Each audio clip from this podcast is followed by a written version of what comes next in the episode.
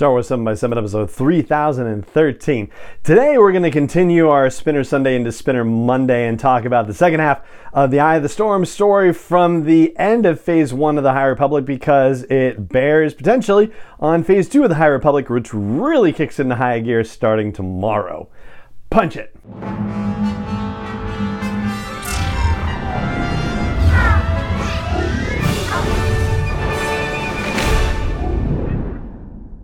Hey Rebel Rouser, I'm Alan Voivod and this is Star Wars 7 by 7, your daily dose of Star Wars joy, and thank you so much for joining me for it. So yes, Phase 2, Wave 1 of the High Republic Mega Ginormous Storytelling Initiative really kicks into gear starting tomorrow with Path of Deceit. That is the YA novel in the Wave 1 series of releases for Phase 2. And yes, Wave 1 is already underway, actually, with the release of the first half of George Mann's short story New Prospects in Star Wars Insider last month, and we are getting the second half of that this month. But I think it's fair to say the novels are really kind of the centerpieces of the storytelling in each wave, and so, yeah, big things are afoot starting tomorrow with the release of Path of Deceit. But as Daniel Jose Older once said about the High Republic, everything is something, which is kind of exciting and also kind of nightmarish in its way, because then you start reading stuff like, what does that mean? What does that mean?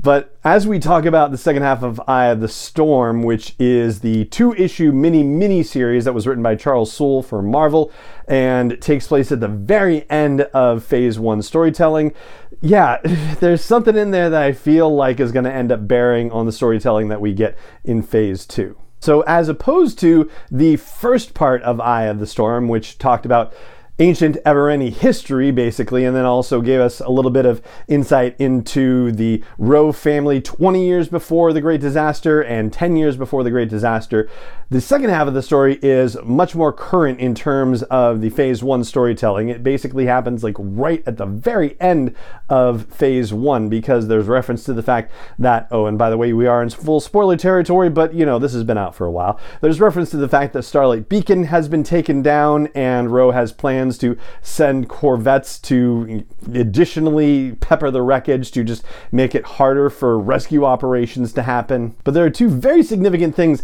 that happen in this story that really end Phase 1 with a bang. One of them has to do with the fact that they've invented this technology and these things called storm seeds, which they pepper into hyperspace, and it basically destroys any ship that is trying to enter a space where these storm seeds are. So essentially what happens is the Nihil section off 10 full sectors of the Outer Rim, and according to Marchion Ro, he's saying he wants to create a place where everyone is Nihil and they can do whatever they want to, and they're free from the Republic and from the Jedi or anything like that. So there's no way to get into any of these 10 sectors of the galaxy through hyperspace, because the ships will just blow up unless they have Nihil permission to enter. Then of course everyone's asking Chancellor, so what are we gonna do about this? What are we gonna do about this? And they just leave her with, you know, not saying anything. So the answer is,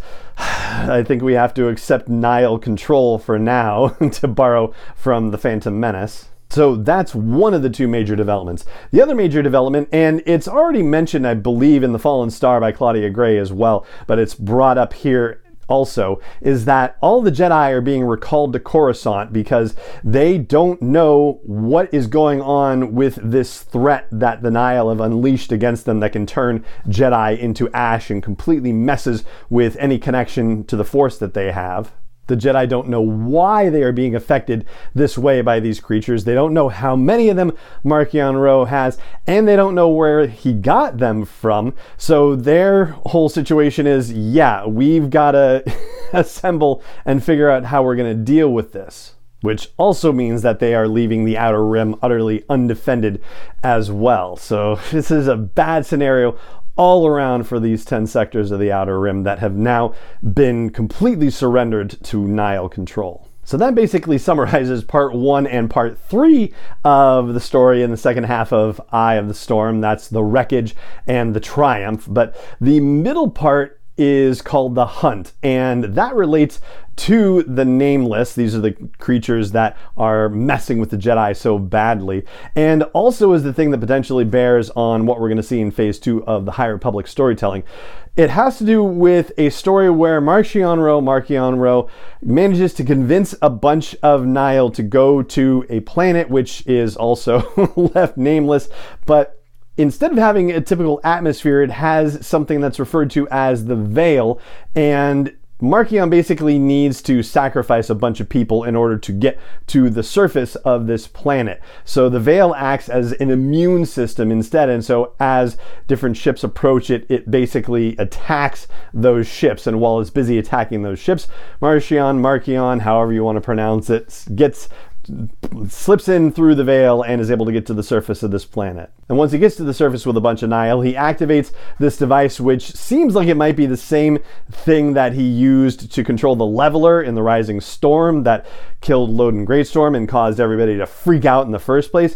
And the planet itself seems to react to it, and one of the Nihil says, like, is everything here going to try to kill us because of this? And Marchion Ro's answer is yeah, so don't let him. So it just becomes this crazy brawl until the Nameless creatures finally come, having heard the call of this beacon device that Marchion Ro has activated. And so the Nihil are able to gather up these creatures and put them in restraints and bring them onto the ship and then escape with a few other Nihil survivors. Now, we don't know how many Marchion was actually able to catch, and I have a feeling that, some sort of breeding or cloning is probably going to happen as a result of this, so he can have as many of them as he can possibly get. Because if you're going to go to the trouble of corralling some Nameless for use against the Jedi, I think based on everything that happens, I think you only want to have to go through that once if you have to go through it at all. But anyway, Roe in the narrative says that the location of this place has been passed down through his family for generations, and we find out through that and through discussions with some of the Nihil that survive that Roe's family was associated with an attempt to use these creatures against the Jedi many years ago, and the Jedi have suppressed knowledge of these creatures in the galaxy, and this is also part of why Roe is looking for revenge against the Jedi. And it's that bit about him saying the Roes were connected to an attempt to use these creatures a long time ago. That's the thing that makes me think, oh, we're probably going to see something about that in Phase 2 of the High Republic. And just for hypothetical's sake, we have no idea how long the average Evereni lifespan is, and we don't know about generations or anything like that. But if we roll with an average of 25 years for a generation and an average 75-year lifespan maybe, then we actually have to go back 5 generations from Marchion Ro in order to get to this era of the High Republic Phase 2.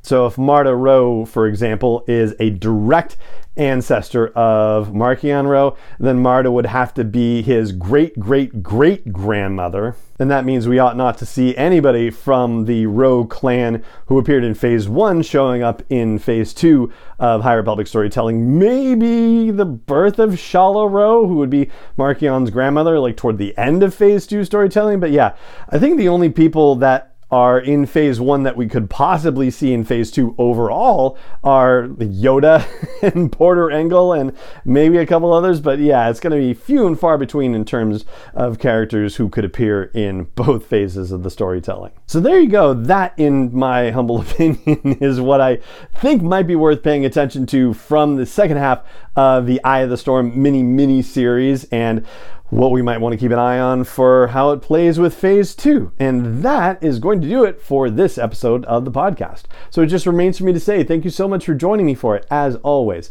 And may the Force be with you, wherever in the world you may be. Star Wars 7x7 is not endorsed or sponsored yet by Lucasfilm Limited, Disney, or 20th Century Fox, and is intended for entertainment and information purposes only. Star Wars, the Star Wars logo, all names and pictures of Star Wars characters, vehicles, and any other Star Wars related items are registered trademarks and/or copyrights of Lucasfilm Limited, or their respective trademark and copyright holders. May the Force be with them. All original content is copyright 2021 by Star Wars 7x7. We hope you love it.